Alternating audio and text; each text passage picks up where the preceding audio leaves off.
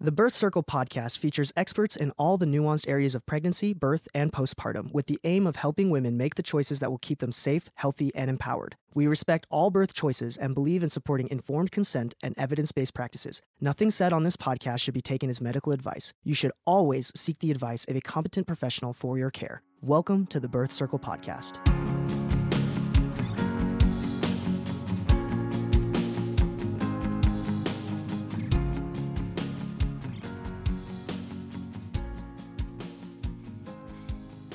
Sarah with Birth Circle, and today I'm so honored to have Dr. Rosita Arvigo with me.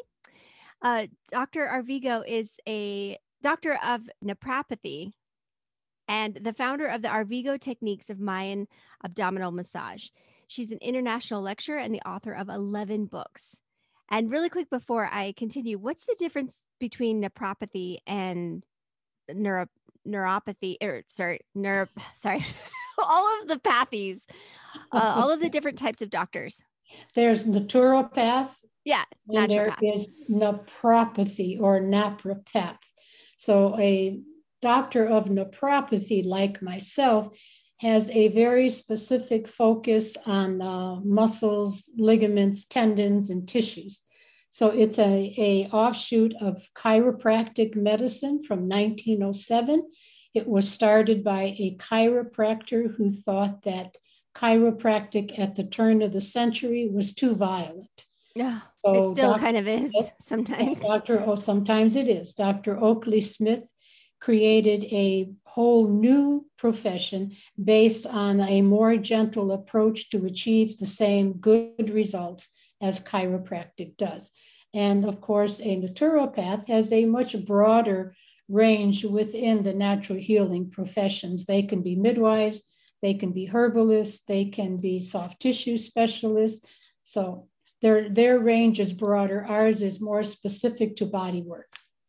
Oh, perfect. Awesome. Which makes sense. And the Arvigo technique is uh, a collection of body work, traditional remedies, herbal knowledges, uh, herbal knowledge, spiritual healing, and it supports the restoration of the body to bring it to a state of wholeness.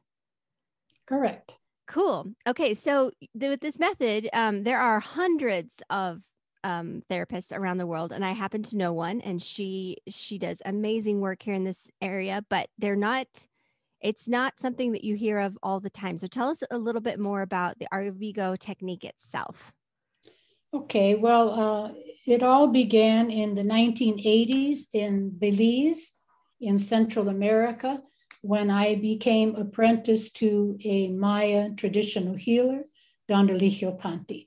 By then, I had already had my degree in naprapathy, which means basically I'm a specialist in ligamentous connective tissue damage.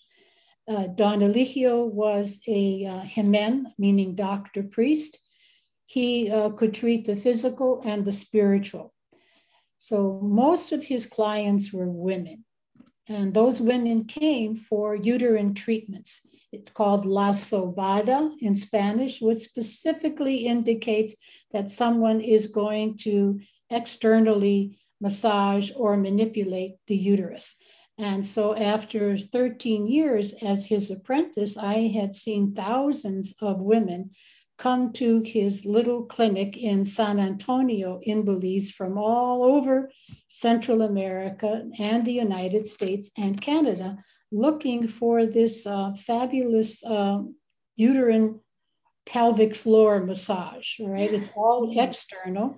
And the results were incredibly uh, impressive to me. And I was already a doctor, already had a clinic and I was uh, have been a herbalist for most of my life. So I was accustomed to watching clients go from pathology to improving to healing to healed.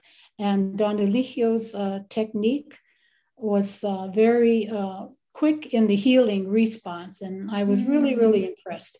And I was also impressed with the spiritual healing aspect, which involves prayers, herbal bathing, copal incense, and of course, faith. You couldn't do spiritual healing without faith.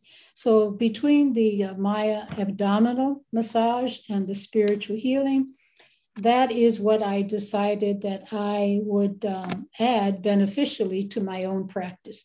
So I started doing the abdominal massages in the 1980s. And so now we're 40 years later, and the, uh, the, the profession, now known as the Abdominal Therapy Collective, because we are a group of advanced teachers that have uh, taken it to a different, improved level so the Abdominal Therapy Collective specifically addresses through the body work problems with digestion, reproduction. We also uh, treat women in pregnancy, uh, preconception, during pregnancy, and postpartum. So that's the origins of the techniques from an old Maya doctor in Belize, Central America. And because I understand ligaments, I was able to research and find out that the uterus is suspended in the pelvis by 14 different ligaments. Oh, wow. Don Elijio was always telling me as his student that he found the uterus out of place, out of position, a uh, little bit to the right, or too much to the left, or too low, or too far back, or too far forward. Mm-hmm. And he was able to correct that with an external treatment, just like actually an external adjustment, never going internally. And because I understood about ligamentous damage, I was able to research for about 20 years what is it that this brilliant old Maya shaman was doing? A man who never went to school, never mm-hmm. learned to read or write, yet became the most famous healer in all of Central America. And I pretty much got it boiled down to how the uterine ligaments get overstretched or contracted yeah. due to daily activities, due to having um, babies too close together, especially if there was a prolonged labor and a difficult delivery, if there was excessive pushing during labor and 10 or 12 months later, the woman is expecting again.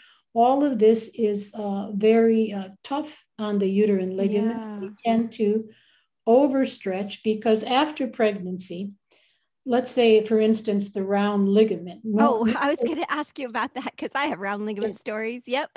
sure. Like the round ligament is probably the most common uh, complaint in pregnancy. It can be very frightening for women because sometimes it feels like cramping, and mm-hmm. it, there's an immediate thought that something really wrong is happening. So the, the uh, round ligament that attaches the, to the side of the uterus, just under the fallopian tube, goes through the inguinal canal and ends up like, like, like a fan, like this, right around the perineum. Well, that ligament stretches from six inches to 18 inches in the oh. final months, the oh. final oh. weeks of pregnancy. So that requires at least 30, 30 to 36 months to repair to come back to the normal tensility, strength, and length of six inches. So if we are. And sometimes it doesn't, right? Sometimes it doesn't. Because I know my last baby was born 10 years ago and I still have round ligament pain whenever I sneeze until I had a chiropractor do some sort of weird thing on it. And now it, it doesn't hurt as much, but it took uh, years and years and years it's hurt. Sure, but it doesn't have to. Yeah. It doesn't have to take years and years uh, because this external treatment on the uterus is able to lift the uterus, get it into maximum position, and then the ligaments are able to heal and adjust, correct themselves. Because as natural healers, we know and promote the concept that the body is self healing, self regulating, self adjusting, mm. and that all of these issues can be healed by the body itself if homeostasis and hemodynamics are in place. Homeostasis, of course, is the balance within. So if the uterus is in the proper position above the bladder and in front of the bowel, the bowel would be here, the bladder here, then all of its arterial blood supply is normal, all of its venous drainage going away is normal. And then if the sacrum is in good condition and position, the nerve supply is normalized and the lymph as well. It's a system that we call navel. We have to look at the nerve supply, the arterial, the venous drainage, the energy, and then also the lymph. So, with all of those five systems in maximum functioning order, the body returns to balance and normalcy again. So, all of those uh, common complaints of the reproductive years are healed by nature itself. The treatment is, of course, healing, but it is the body that is given the opportunity to do its own healing by getting all of those five systems flowing so properly. Is it is it okay to then say understand that uh, no matter how long you've been out of alignment and things have been going haywire down there that with treatment like if your body doesn't find that natural homeostasis but on its own that you could heal so so when we have mamas and grandmothers and great grandmothers still not being able to be co- fully continent after having babies 40 years ago that could actually be fixed yes it can actually be fixed not in every case it is is it 100% mm hmm um, healed but there is always improvement. That I can say without any reservation whatsoever.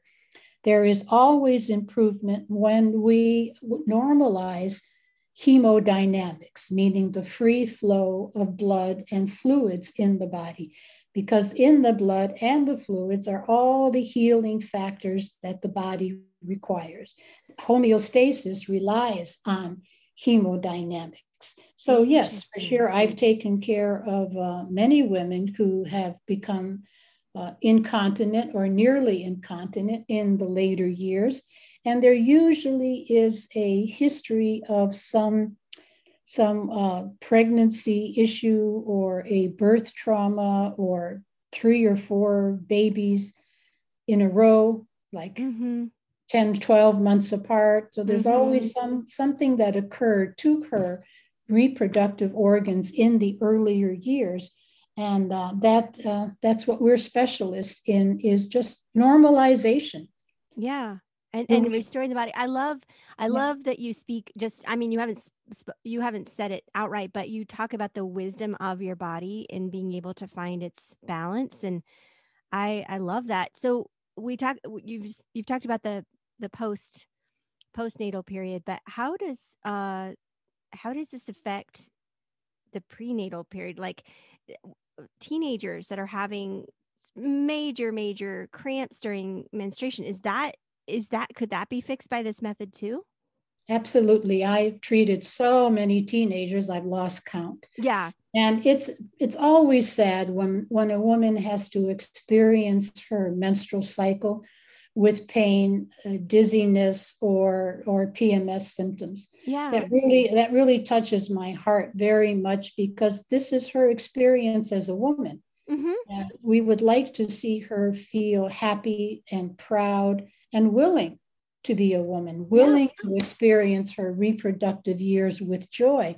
But when each month, every 28 or 30 mm-hmm. days, it's devastating and she has to go to bed, well, of course, she's not looking forward to it. And I've heard some young ladies say that I hate being a woman. Yeah. Because of this debilitating menstrual pain. And it's so, seen yes, by the culture as a burden.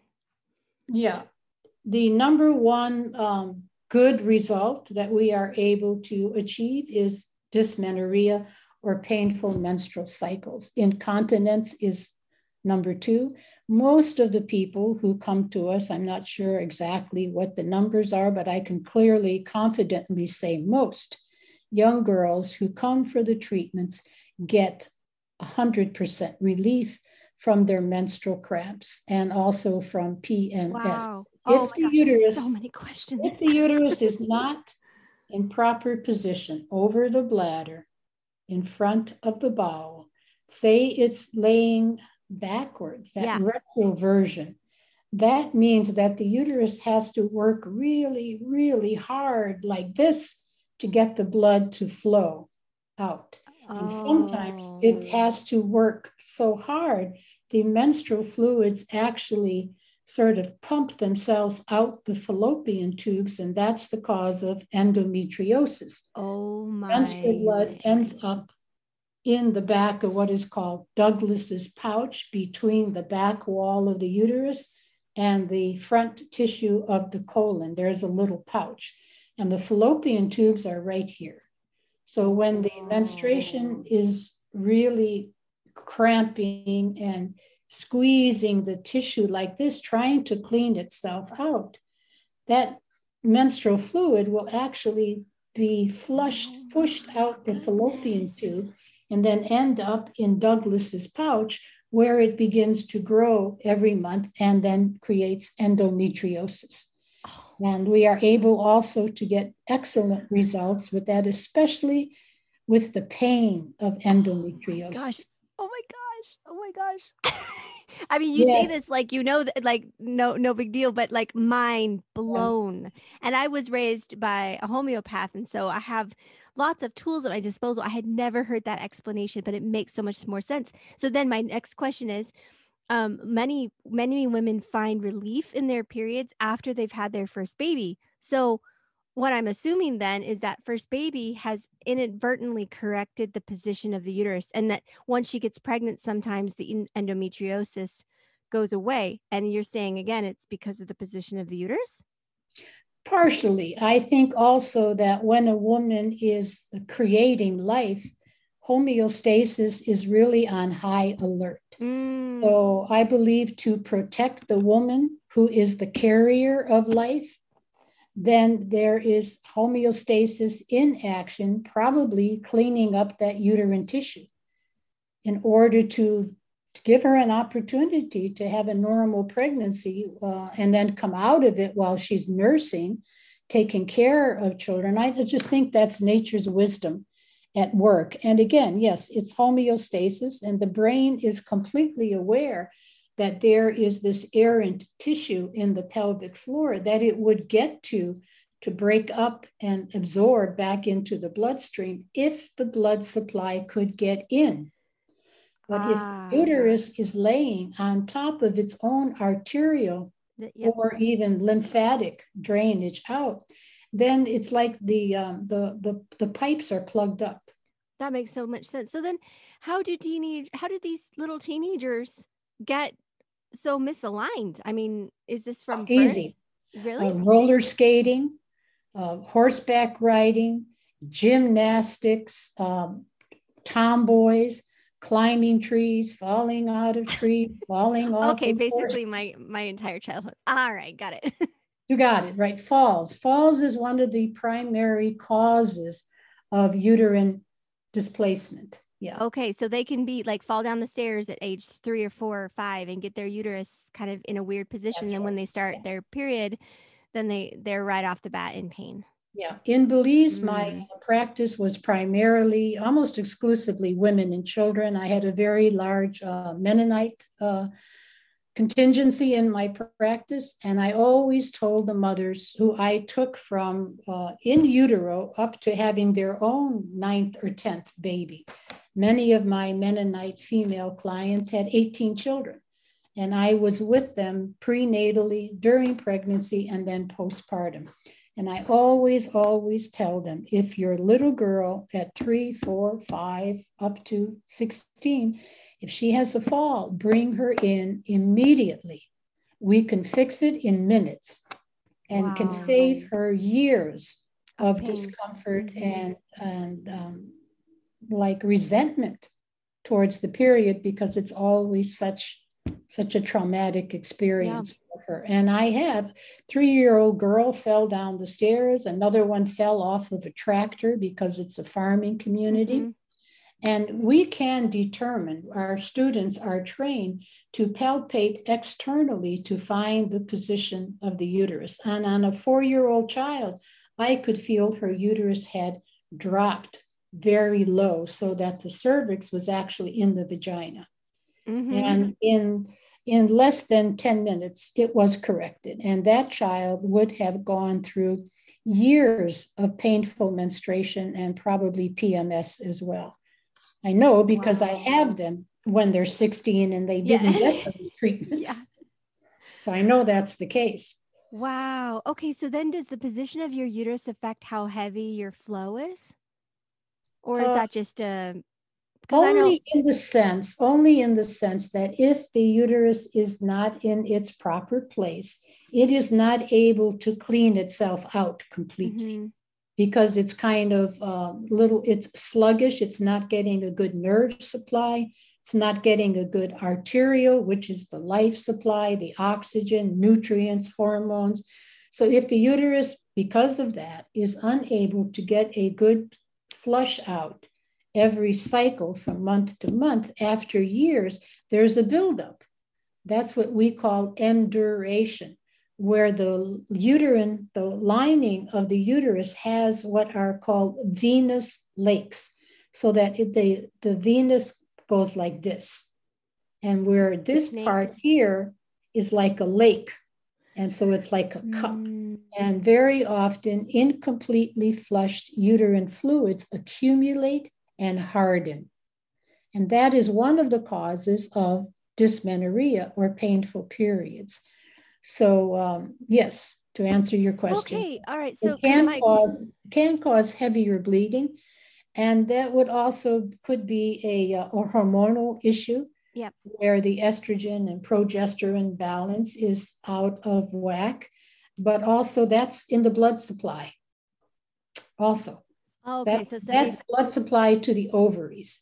Mm. So if we correct the blood supply to the ovary, the ovary will correct the hormonal imbalance. If we collect the blood supply to the ovary and the hormonal imbalance, that will correct the uterus. That makes so much more sense. I know my grandma, who was the homeopath, she would say if your period starts with brown and ends with brown, things are off. And so That's so, correct. That's yep. exactly what we say. If it begins with brown, ends with dark, that is a clear sign of uterine congestion.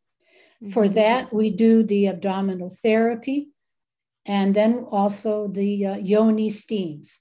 Mm. They're very specific for that dark blood at the beginning, dark blood at the end, and painful periods, late periods, early periods, irregular periods.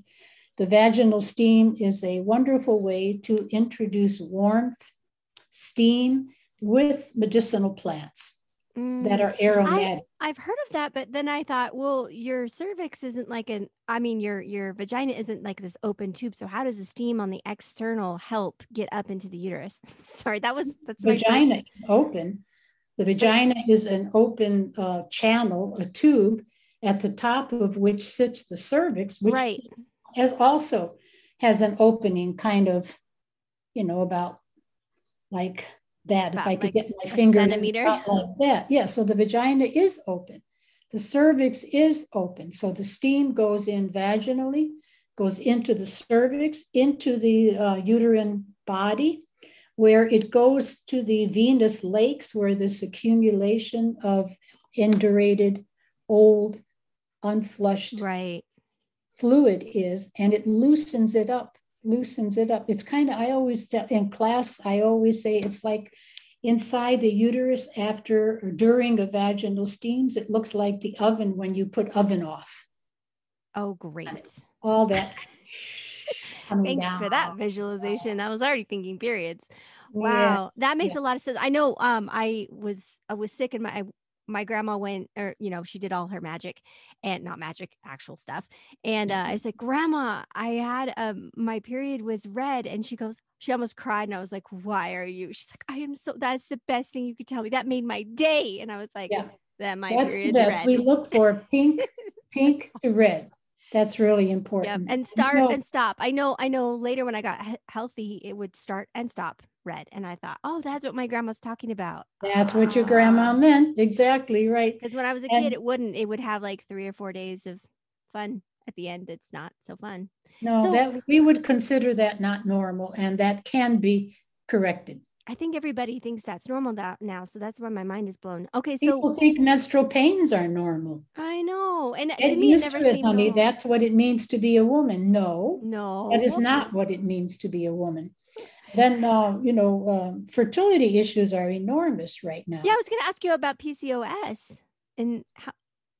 polycystic ovarian Mhm. syndrome well again there are multiple reasons multiple causations but yes we get excellent results with that because again the the um, polycystic ovary can be an insulin resistance problem so that the insulin the sugar uh, glucose is not getting into the cell so the ovarian cell is not functioning the way it should it could also be that there is an enzyme in the ovary that eats its own wall when the egg is mature so that the egg can pop out. Yep. Very often, that is the cause of the many, many cysts forming, which are, are unovulated eggs, basically. So, if that is the problem, it's um, easy for us to correct that because we improve the blood supply and the quality of the blood. Therefore, the enzyme that's there all the time naturally, we don't have to create the enzyme. Goddess has already done that. But can that enzyme be delivered to the ovary through the arterial system? If the uterus is pressing on the side wall, the blood supply to the uterus comes in. Here's, here's the uterus. The blood supply comes in like this. So if it's out of position, laying up against and even on top of those arter- arteries, then the blood supply is compromised. Then the enzyme isn't arriving, or the enzyme is in insufficient account numbers to be able to dissolve the wall of the ovary to let the egg out. And that's why that's a fertility issue because you're ovulating, but not you're you're kind of not ovulating because your eggs get stuck and then they just get infected and Right. The other thing we find that we're always astounded at how sometimes, not always, but sometimes one treatment resolves a fertility challenge. We don't like to say infertility because it's as though Oh, as though it's a sentence for life, but it is a fertility challenge. challenge. Yep. So we find that many times, this is my personal theory, that the women who get one treatment, and we'd like to ask them after your first treatment, try not to get pregnant for three months so that we can normalize the nerve supply, the arterial, the venous, the lymph, and the chi, the energy ch- channels. Sometimes they're pregnant with, with before the next cycle. Because they're not used to preventing. so Right, exactly. They're not used to preventing. So what happened? My take, as I said, this is a personal theory, but after 40 years of uh, dealing with women and their fertility challenges, I believe that that channel that goes from the uterus through the fallopian tube and then out to the ovary, that channel is only the width of a needle. And the egg has to travel up the uterus through the fallopian tube and then stay there waiting for waiting for the the um the, the sperm has to travel up go through that fallopian tube in that width of a needle channel. Mhm. there it sits and waits for an egg to come for for the meeting of the two. Fertilization. My take is that that channel being so incredibly small and thin the size of a needle very easy to close completely because of lymphatic congestion Mm. lymphatic swelling, venous swelling, because the uterus is not letting out its fluids properly because it's congested. So, the uterine congestion, I feel, is one of the causes of the fertility challenge and why about 30% of the time, which is pretty high, we are able to resolve the fertility challenge after one, two, or three treatments. It's not at all unusual. Wow. Okay. So the damage that's done by a malpositioned system down there, it's Mhm. not like saying I've got a broken back or my bone set incorrectly. It's actually really fluid. Like you can you can fix it much easier than you can fix, say, a dis- a messed up knee or hip. It's correctable. And correctable. because and then it this is, stays yeah, this corrected because you fixed the core problem of blood flow. That's right. Blood flow, uh, homeostasis, hemodynamics. We fix the hemodynamics, which then fixes homeostasis, and things are back in balance. Nature needs to reproduce. Nature is on our side as far as reproduction goes. Nature wants people to be born on this planet. So it wants to help us if it can just get through the door. Yeah. Wow. so basically, oh. you're just opening the doors and windows to uh, nature's good work and let it happen the way the God has planned it. Yeah. Get out of the way. Okay. I want to, I don't want to dwell too much, but I kind of have another question about the premenstrual and just the hormonal because I love what you say. This isn't you don't have to be in pain to be a woman and you don't have to this doesn't have to be a torturous experience. Being a woman should be an honor and a lovely experience and not right. to, should so, be uplifting and elevating uh, not bring you down. Yeah so this premenstrual dysphoric disorder which is it's it's basically like modern day hysteria right? What what causes it's an actual real thing that um, women experience before their period not just during their period having pain and all this stuff but it's like worse than PMS, what eh, eh, you're saying that the, the, the positioning that affects the hormones or what's the play? What is making what is making us feel crazy before well, periods? First of all, my teacher, Don Elijio, always said that probably what we consider as the premenstrual syndrome, the nervousness, the anxiety, yeah. when you feel like your temper is on like an arrow, and it's yeah. gone and you wish you could bring it back. You say things you didn't want to say, do things you didn't mean to do. Eat um, too much yeah, ice the cream. dysphoria, basically. he said that in earlier days, when life was more in balance, women during their menstrual cycle were isolated, given an opportunity to rest, to relax, and to be with other women, kind of like the red tent, mm. right? But nowadays, we have some women who live only with men. Women have three sons, a husband, maybe a brother, and a father who all live with them. And she's the only female in the household.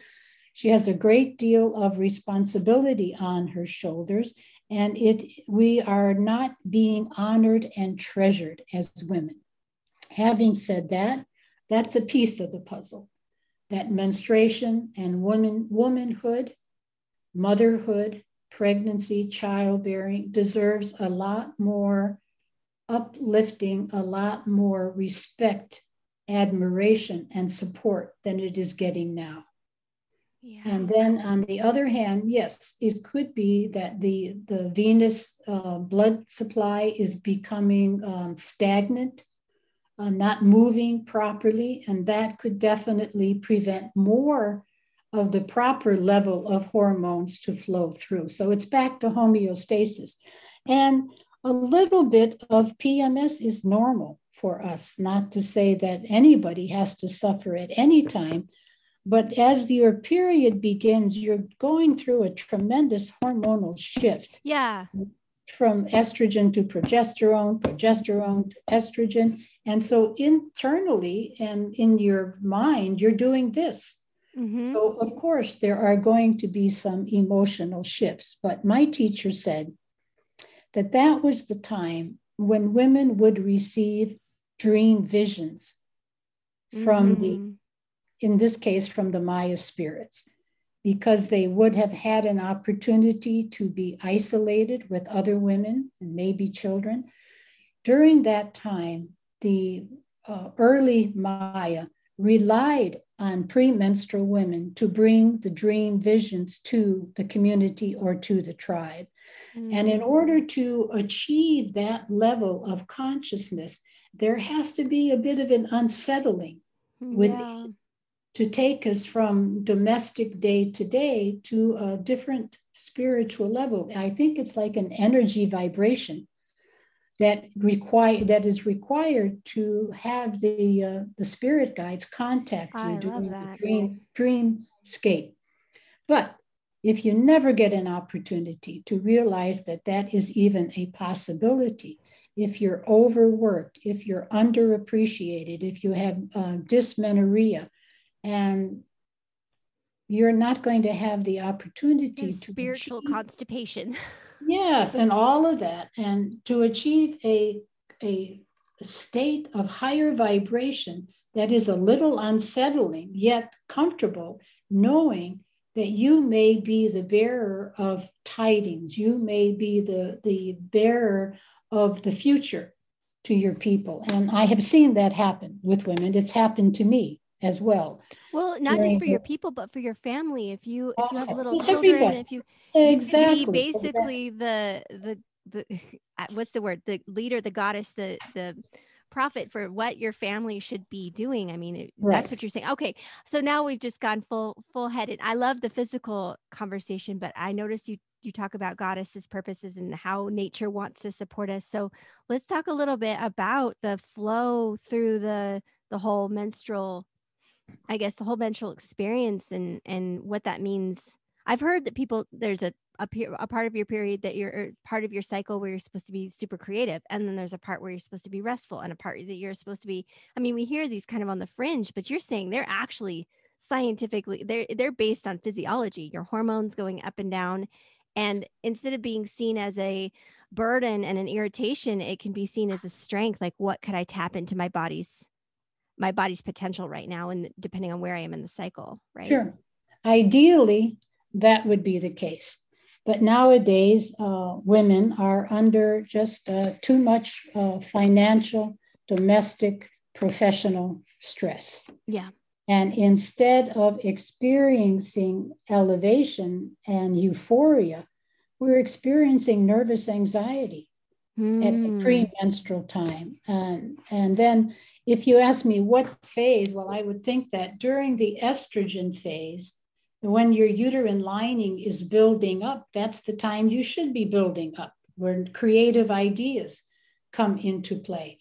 And then menstruation occurs, and that's the time to be more quiescent. Give your body an opportunity to do what it has to do without any added um, physical or uh, psychological strain, if possible. During the latter phase, after ovulation, when you are in the progesterone phase, that's the phase where your uterine lining is holding, staying still, in case there was a conception and a pregnancy occurred that month. So I would say in the latter half of the cycle, we should be more quiescent. Mm. In the first half, we should be more active. And in Mhm. during menstruation, we should be restful.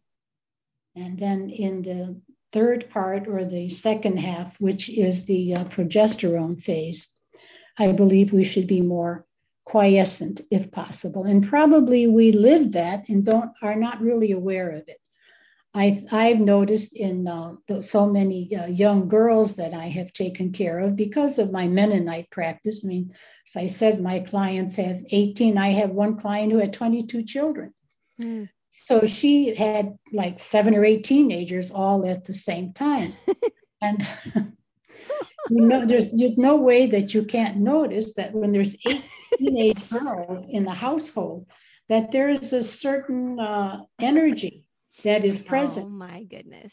premenstrual, during menses, and then at the progesterone or the latter phase. There's definitely a shift in consciousness for women. Yep. More so if we know of it, uh, know And, and you can take advantage. I know that in my college dorms, where there were six of us, uh, we would all eventually get on the same cycle. Everybody was having their period at once.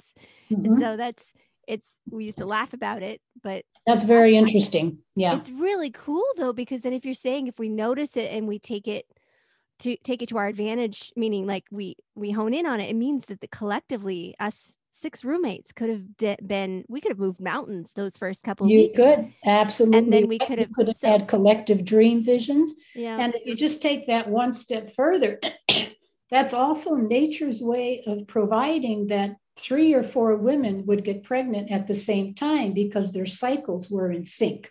which is very So then when time to give birth, you are there supporting each other, helping each other. I always thought that aunties aunties nursing their their nieces and nephews that should be that's biologically because my milk doesn't come in for like three or four days, and my babies are always like out of their minds berserk. And but supposing there was another mother nearby, that's, who, it's supposed to be auntie, isn't it? it's supposed, it's supposed to, be. to, be. that way. Yeah, that's it's kind of sad to think of how far away from the natural norms and rhythms that we have drifted, but yeah. we could never get away completely. And once you start your way back, back to the to the right way, to the right place, you're going downstream. Getting away from the natural is going upstream. Going downstream takes much less time to get to mm-hmm. where you started. And we, but you say returning back to this this uh, natural flow you could also use tools from this modern world to accent that you could have the best of both worlds couldn't you sure yeah. okay so um this this technique so talk tell me like how this physical how you discovered that this physical placement affected so much the the spiritual sure how did i discover yeah. that well my teacher always said the uterus is a woman's center. If her uterus is out of place, everything in her life, physically, emotionally, and spiritually, will be out of place, will be out of balance. The uterus is a woman's center. If it is imbalanced, everything in her life will be imbalanced. I, I just feel like we are unaware of the spiritual nature of our reproductive organ, the womb. Mm-hmm. And we have come so far from, from motherhood, so far from the divine feminine, that we think of it as a, I've heard doctors say all the time, it's no more than a hollow muscle organ. That affects me deeply. That makes me feel like crying when I hear somebody mm. say that. Mm. That is so far, far off of the truth that it is the seat of divine creation. So, how could divinity not look after that temple? It would, and it does, of course. But our job as natural practitioners is to remove obstacles to nature's balance, to remove the obstacles to the blessings of the divine creation that is placed within this organ. I mean, my goodness, human beings are created right there. Sometimes I think about what goes on in a uterus during pregnancy, and it is just mind blowing. It is.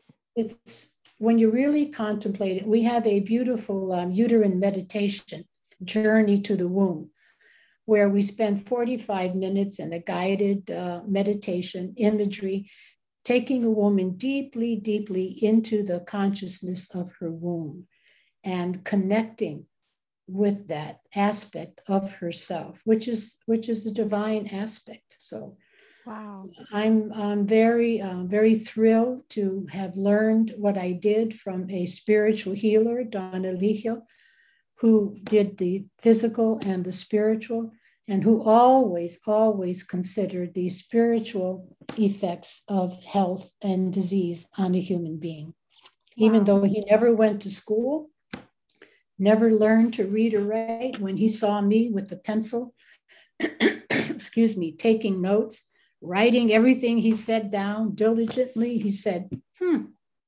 so they sent you to school. Yeah.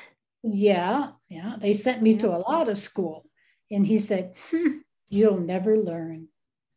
And I said, What do you mean? How could you say I'll never learn? He said, That stick and that paper that makes your mind weak. I never had a stick. I never had a piece of paper, but up here, is full. Aquí está lleno. Up here uh-huh. is full, he said. So there's a lot more to this than the book learning aspect of it. And nowhere do you find, or maybe should you find, information on the divine feminine aspect of the womb. That's something, it's a journey within. It's a journey mm-hmm. for each of us to discover on our own, but having the guide and having the concept of that perhaps the divine feminine actually is present within the female uterus. And our task is to protect her, to give her all of the necessary blood and venous drainage and lymph and nerve, give her all of the components of life that she requires to function at a maximum level. Wow. Oh my goodness. Okay, one more question, and then I want to talk about mm-hmm. how people get involved in what you're doing. Um, but how do physical things that we use, like birth control or menstrual cups, or how do those affect the place? How do those affect the system? Okay, she's making a face. Maybe you want to switch over to. The. No, I'm just wondering which one we should address. Oh, first. do them all. um, yeah. Menstrual cups. What do they do? Um, I I think that if they fit well, it's you know I don't have any issue with a menstrual cup if they fit well if they don't fit well, they could really irritate the vaginal wall. And of course, there's a, even a possibility that, that they could fall out. But if they fit well, I, I don't think they they wouldn't throw off the positioning. It's not that it's not like it would throw off things. No, no, okay. I don't think so. No, I don't think so. Because it's not anywhere near the body of the uterus. The body of the uterus would be the menstrual cup would be here, the body of the uterus would be about there. So it's pretty far away. If it's too tight, it can affect the blood flow from those from those side arteries into the whole body of the vagina, mm. the cervix, and the uterus. That's why I say the fit is all important. But it won't mess up. That was my question. It's because it's a physical thing that you're putting into the system instead of just having a pad that that you're dripping onto. you're yeah, I mean, I understand a woman's desire to have uh, a menstrual cup. Uh, I think the um, menstrual pad is is a better way to do it, but I don't think. I mean, well, maybe somebody has a different opinion, and they could enlighten me. But I do not think that it has a harmful effect. I think awesome. that um, the birth control pill, um, messing with our hormonal balance and creating a um, artificial state of pregnancy for years. That's why you don't get pregnant on the birth control pill because your body actually thinks you're pregnant all the time. Mm. And uh, that is bad for the um, for the physical system, the emotional system, and the spiritual system as well. But I took the birth control pill myself for 20 years. And I'm glad that I had the opportunity to have sexual freedom without the fear of getting pregnant. But if I were to do it again,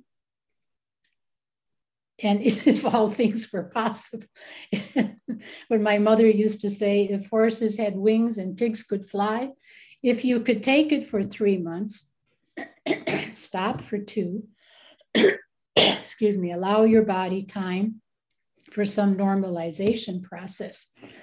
But um, I just feel if you're going to take it, take it for a year, stop for three months, and try to be celibate or do other things that don't create pregnancy. Mm-hmm. Get creative, is what I always tell my own clients. You don't always have to have penetration and internal ejaculation. Get creative and discover other ways to achieve the same beneficial and good results of a good orgasm. But uh, yeah, that would be my that would be my advice. Take it for a year, get off of it for three months, and then do that as a as a cyclical and experience, so that your body has time to rid itself of those hormonal chemicals and try to get at least some some balance for that period of three months and then the IUDs that are actually a physical insertion. Yeah, IUD, uh, I that no, that I I don't think is a good thing. Yet, I understand the need for it. But if you want to know what effect is it having on you, it is creating chronic uterine inflammation, chronic inflammation of the uterine wall like if you think about what inflammation is like maybe um, if you fell and you got a really bad twist and you bruised yourself it's so sore you can hardly touch it right? It's swelling it's red it's swollen it's stiff. That's what inflammation is. So the uh, uterine lining could not be happy if it is in a constant state of inflammation. That's mm. one contraindication that we have to doing the uh, external uterine uh, correction is the IUD. The other thing that happens is the IUD makes the uh, uterus itself what's called friable, which means it kind of softens the tissues from so much inflammation. Like you had a sore that never healed for, for 10 years. Uh. And all around the tissue is sore and tender. Oh, so I I'm opposed to doing the uh, the uh, abdominal massage for the uterus if the woman has an IUD, and we prefer to ask her to remove it if she wants to get get a uterine uh, get an abdominal uh, therapy treatment. Um, yeah. Interesting my goodness, the, we could talk, and we haven't even talked about postpartum and and all. The, there's so much to talk about. So fascinating. I mean, my friend spoke about this the, this therapy with almost a reverence, and now I get a better yeah. picture as to how powerful it is. So now, tell us. if you're a mom and want this this done how do you find this the, these therapists and also if you want to become a practitioner how do you go about doing this very easy. Uh, go to our website, abdominaltherapycollective.com. And so look at the website. And if you want to send us a message about the question about classes, the classes that are coming up are listed. We're just getting back on track again uh, yeah. uh, because of the recent events. But classes are beginning to happen all over the world right now. So it's abdominaltherapycollective.com send us a message at hello at abdominaltherapycollective.com. And then all the information there. My website is rositaarvigo.com. I also do uh, classes on uh, Maya spiritual healing, the abdominal therapy, uh, pregnancy massage. But the, our pregnancy massage is not that, that you just feel good. Our pregnancy massage is, is to to see that the uterus is in a position within the pelvis where it has a maximum arterial blood supply that brings the life force, that the chi is flowing properly, the nerve supply from the back is flowing mm. sufficiently, and that the lymph and the venous drainage is flowing out to prevent congestion. Wow. Okay. And Tell me, last question. Tell me, what do you see your legacy as into the future? I mean, as this grows all over the world, what do what would you like to see happen? I think it's the healing of women and how many babies have been born to women who were unable to conceive. That I find is a very uh, moving concept to contemplate. I believe by now there are thousands thousands of babies have been conceived and brought to earth because of abdominal therapy. I also think that our uh, spiritual healing classes is a legacy that I hope will stay for many generations to come, so that when we have a, uh, a recent fright or grief, or we live with anger that never goes away, that there is a way to resolve this with prayer herbal bathing, burning of incense, love, and faith. Mm. So that's what I mm. learned from my teacher, Don Elijio Panti, and that's what I like sharing with the world for a better world for all. Wow. Thank you so much. My pleasure.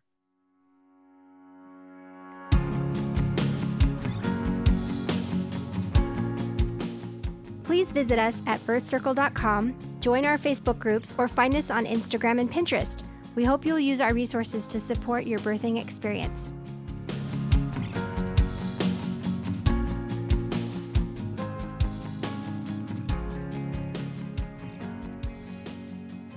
And thank you to LaunchPod Media, who produces these podcasts.